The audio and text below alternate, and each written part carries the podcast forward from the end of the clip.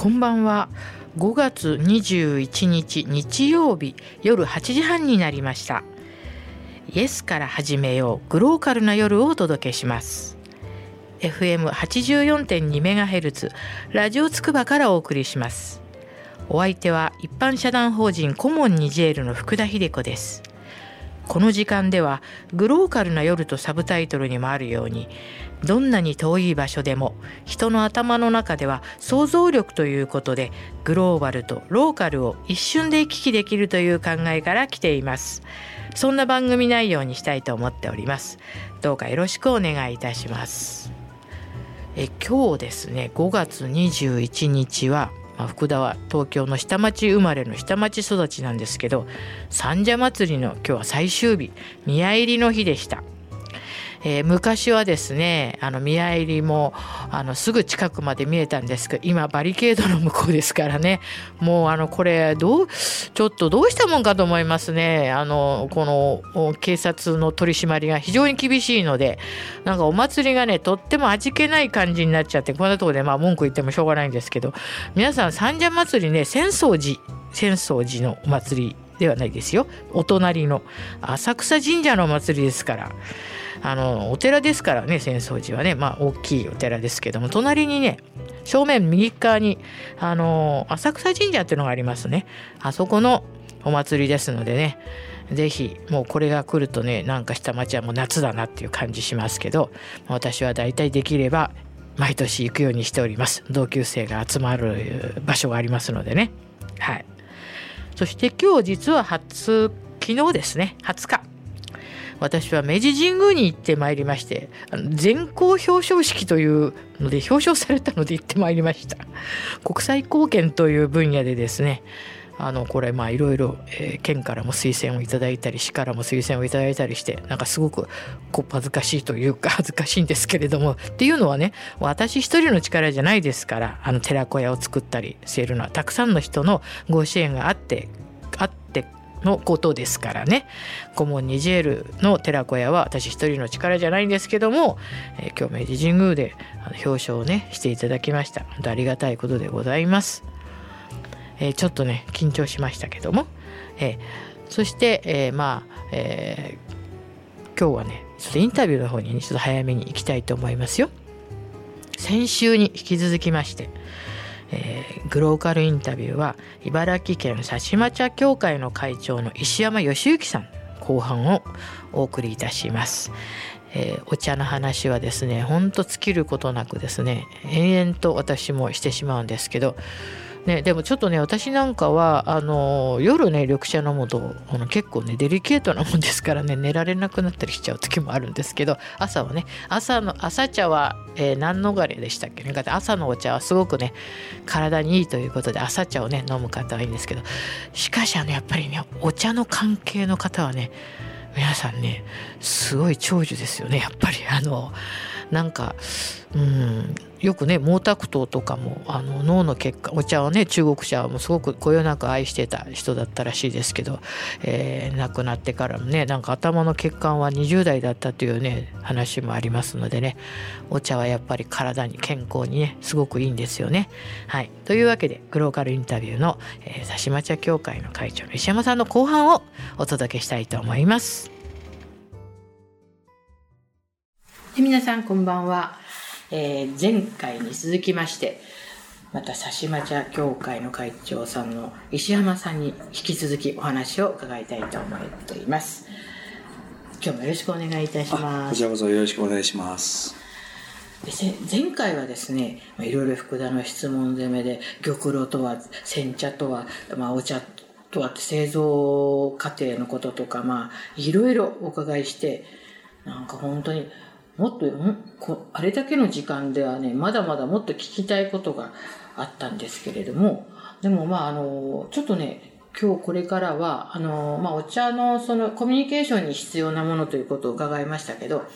あの佐島茶さんの方の協会さんの方ではあの小学生のねお子さんとかに、はいはい、T1 グランプリこれいいですよね。T1 グランプリの名前や これどなたがつけたんですかね？わからないですけどすごい絶妙なネーミングだと思っていますけど、このお子さんに、まあ、地元のお子さんに、はいはい。佐島茶のこと あるいは日本茶のことを知ってもらおうというイベントとかをされてるんですよね。そうですね。今あの小学校3年生から6年生を対象に、えー、チームとして、えー、応募いただいてまず個人戦っていう形の成績とその個人の同じチームの人たちの合計点数で団体戦になるわけですけどもそういう形での大会をやってます。中身は、えー、知識と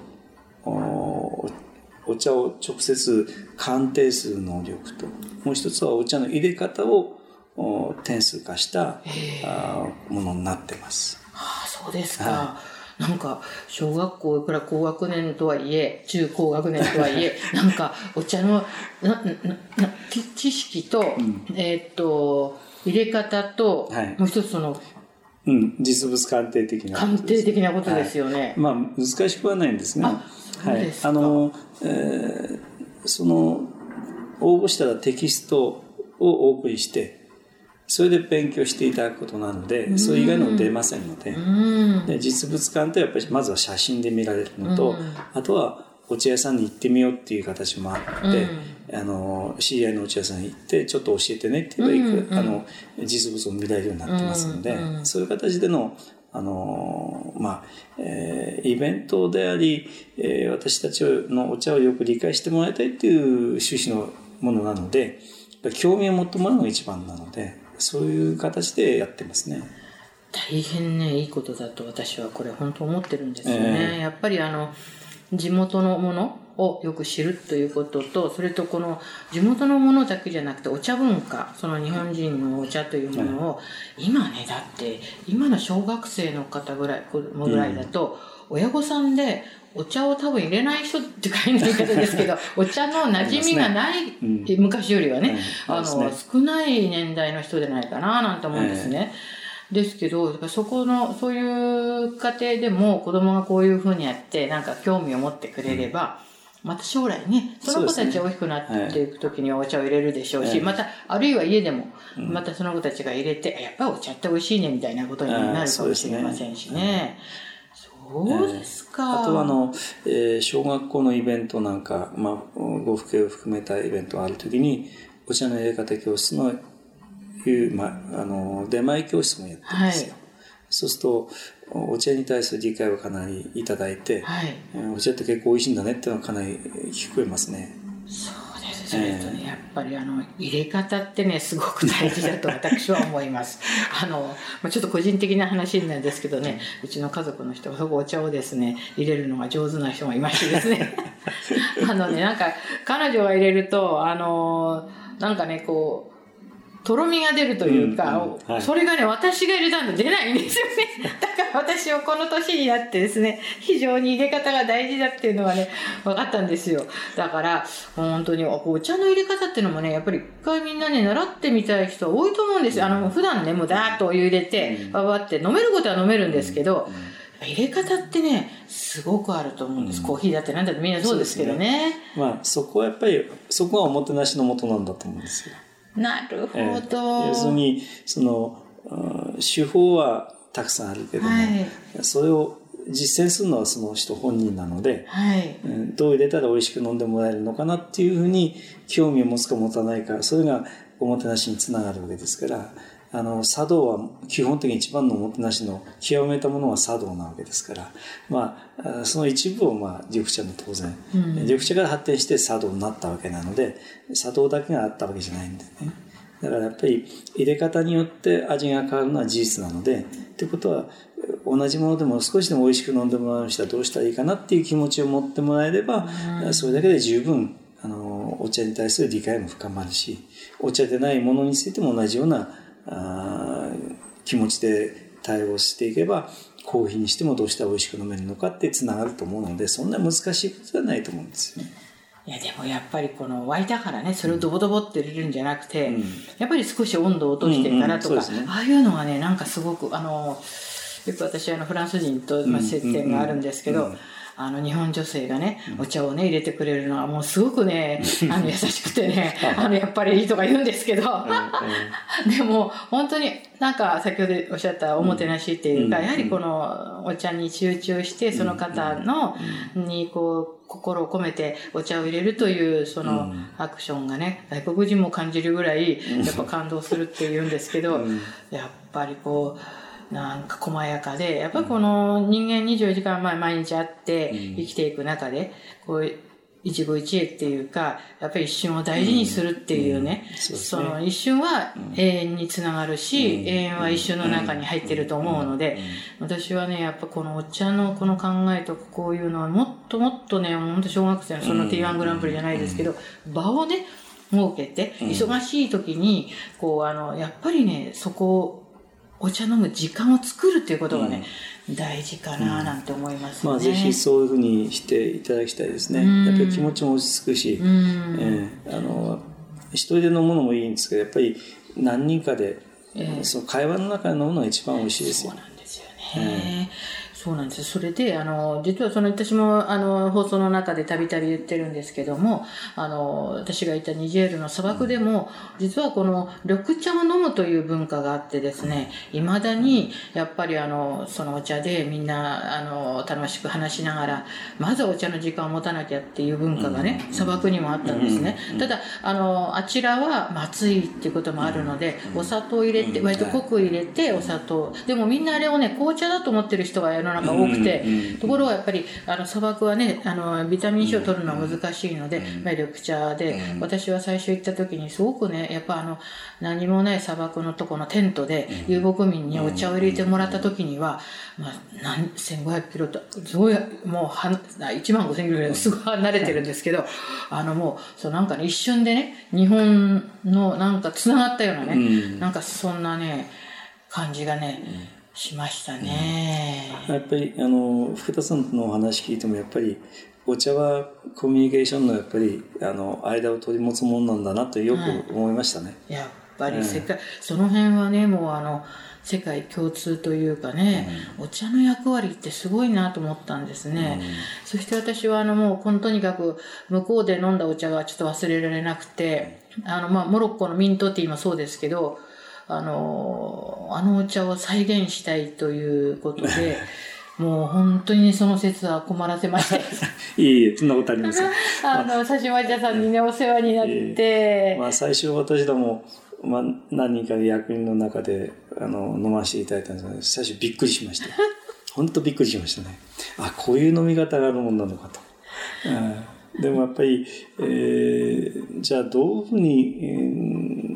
作ったらいいのかってやっぱりそれは悩みましたけども、はい、まあ元になる考え方はお茶を飲むにあたっての考え方と同じなので、はい、そんなに極端なものは感じなかったですね。はい、ただどうに加工室においてどうしたら、えー、それに近いものができるかっていうのはだいぶ試行錯誤しましたけども、はい、まあ、最終的に喜んでいただくようになりましたんで、えー、はい、あの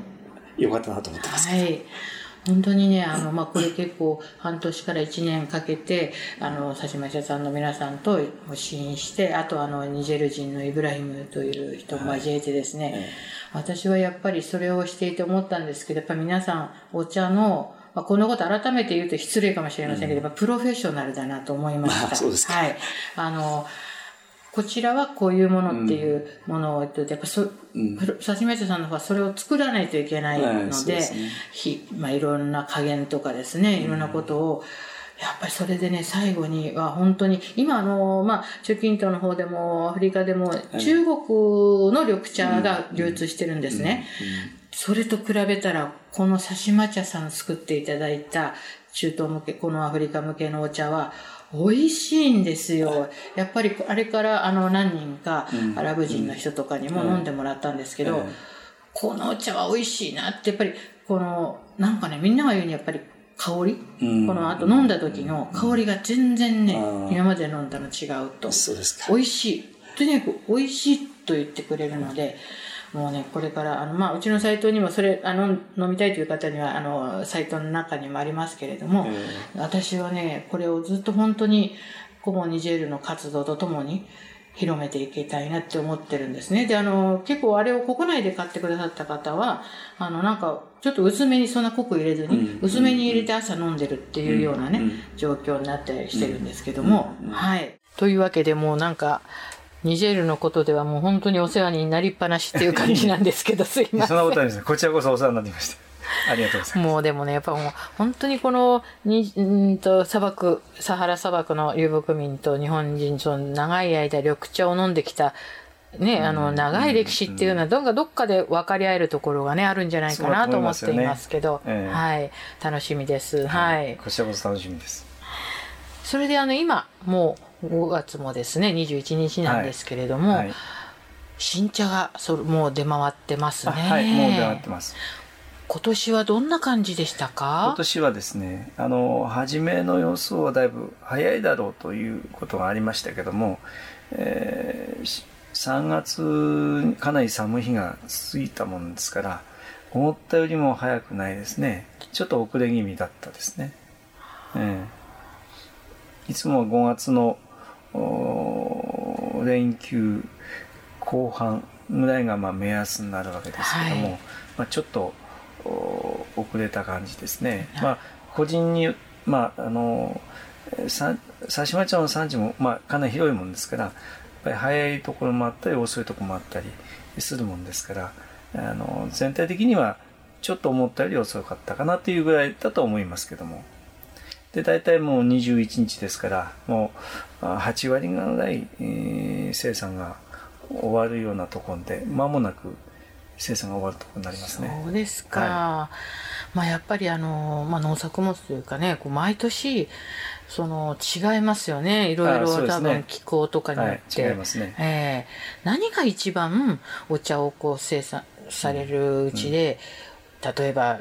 温度とか湿度とか、うん、まあ、天候いろいろありますけど、うん、何が一番心配というかですかね？あ生産で一番心配、まあ、新茶時期の心配はあのー、寒さによる霜ですよね。霜。高層という、まあ霜が降りると言いますけど、やっぱりその寒さでの被害ですね。これが一番心配ですね。今年はあのこの間も先月4月に北海道の友達が、うんはい、もう暖かくなってくると思ったら急に吹雪が来たとか言ってたんですけど、えーはい、本当分かんないですからね。分かんないですね。それは。あの、えー、その中でそのそ霜に合わないような対策はまあしてますけども、はい、まあそれが一番分かりやすいのはお茶畑に扇風機がついてますので。あれは暑いの時の扇風機じゃなくて、えー、寒さの霜を避けるための扇風機なんです。そうなんですか、はい、暴走ファンって言うんですけど。いやいやいやまた一つちょっとこれは メモメモって感じなんですけれども。あそうですか、はい、よくあのお茶畑の上にねあってあの静岡なんか新幹線で通ってもずらっとあれが並んでるのは霜を防ぐためなんですね、霜が降りる時には冷えてあの空気が移動しないわけですから逆に風を起こしてっていう気流を作ってまあ押し流してしまうと。でファンが高いところに、まあ、一応5メーター近くの上にあるんですけども、はいはい、まあ、そこは2度ぐらいの温度違いがあるんですよ。その暖かい風を吹き下ろしながら気流を起こすことによって、はい、まあ、寒さを防ぐという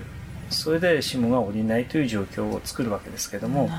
あまりにも温度が下がってしまうとさそれは効果は少しは減ってしまいますけども、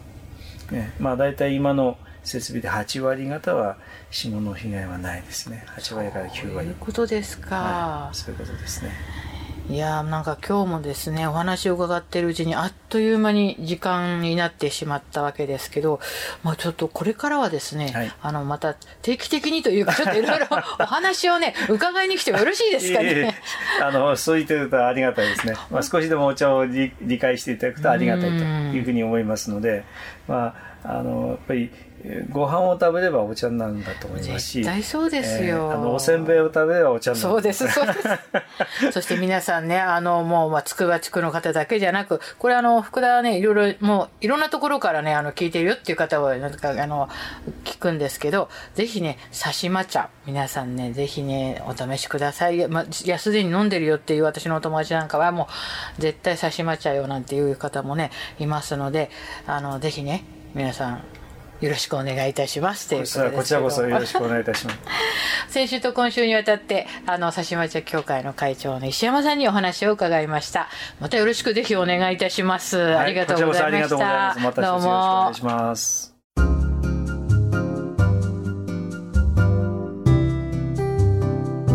えー、いかがでしたか？あの先週とね今週といろいろお話を伺って。まあだけどお茶は本当に何度も言いますけど奥が深いのでもうお話をね聞ききれないのでねまたちょっと日を改めてまたちょっとね聞きたいと思います。でちょっとね補足説明をいたしますと、えー、実はねサハラ砂漠であの遊牧民が飲んでるお茶はね緑茶なんですね。それを私は覚えていてあの砂漠ではね野菜を取ることができないつまりビタミン C をねお茶から取るしかないんですね。ですから緑茶なんです。みんなねあのモロッコのミントティーとかねあの辺で飲んでるのみんなね紅茶だと思ってるんですよ。違うんです。あれ緑茶なんですよ。それで私が、え県の方ととちょっと相談して佐島茶協会さんを紹介していただいて半年いや1年近くかかりましたかね。砂漠で飲まれているお茶に近づけたというか向こうで試飲会もいたしました。ものすごくね評判が良かったですよ。あのでこれをもうすでに500キロ、えー、ニジェールの方にね輸出したわけですけども、えー、YouTube の方に向こうでの試飲会の様子とかもね載ってますのでお時間がある時には見ていただけたらとね思います。えー、お茶とね全くちょっと違う話なんですけど 皆さんララランドご覧になりました？映画まあ今もやっているところはまだまだありますけど私はね今年この、うん、ララランドがちょっと今のところベストワンかなと思っています映画は。ええー、これはですねあの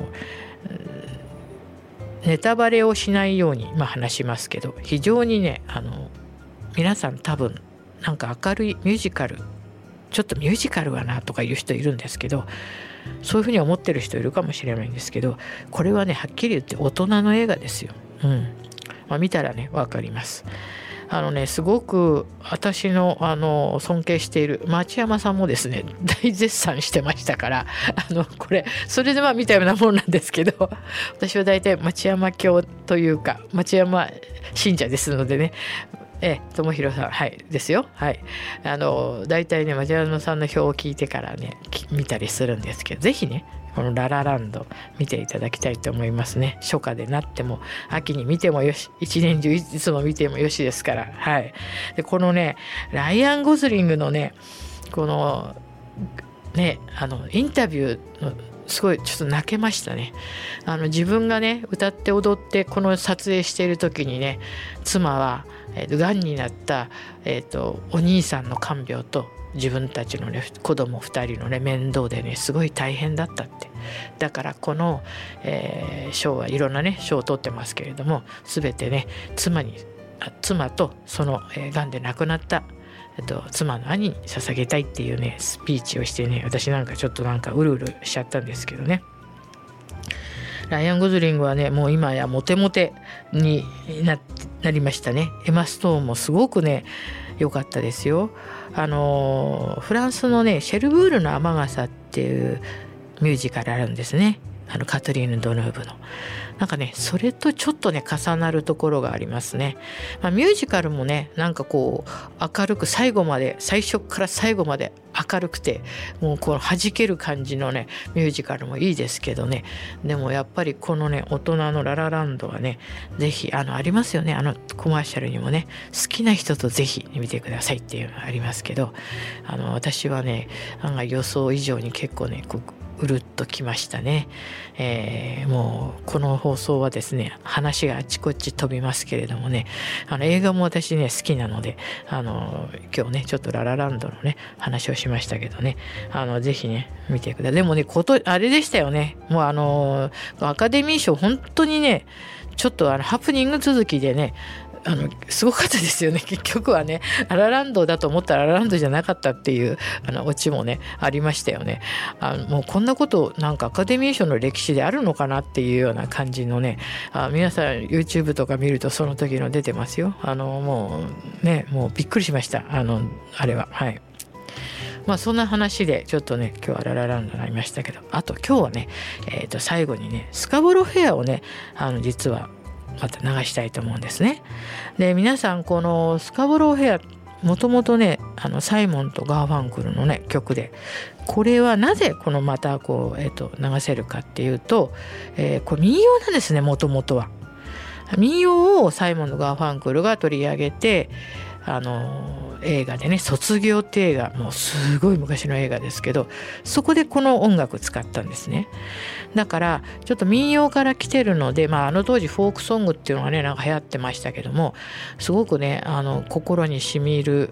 メロディーとねなっています。でそのスカボロフェアをあのアウラさんがね歌っているのを今日もね流したいと思っていますけど皆さん卒業って映画もねぜひぜひこれもね本当にもう名作ですよね。あの古い映画ですけど今ね結構あの古い映画でもねあの借りられますからねそしてあの私なんかはちょっとワウワウ入ってるんですけどねあのワウワウ映画好きですからね本当にいろんなラインナップでねあのちょっと時間がある時は見るんですけど、まあ、映画の話もねほんと今度ちょっと集中してしたいななんて思いますけどあの皆さんもねあのもしよかったらねメールでもねこのあの映画の話をしたいとかねしてください。はい。よろしくお願いします。では今日はねアウラさんのスカボラこれ最初のねフレーズよく聞いてほしいんですよね。これ最初はあのすごくねあのハーブの名前が出てきてますからねこれはあの聞き取りも割と簡単ですからね聞いてほしいと思いますね。これやっぱりあの民謡というかそういう方から来てますのでイギリスのあの割と心にしみる歌となってますのでねぜひ聴いてください。アウラさんね今年も来ますよ。コモンニジェルのチャリティーコンサート。10月の今年は、えー、9日、えー、3連休の最後の日です。はい。ぜひまたね近くなりましたら詳細をお知らせします。では、えー、アウラさんのスカーボロフェアでお別れしたいと思います。ではまた来週お耳にかかりましょう。さようなら。Bye.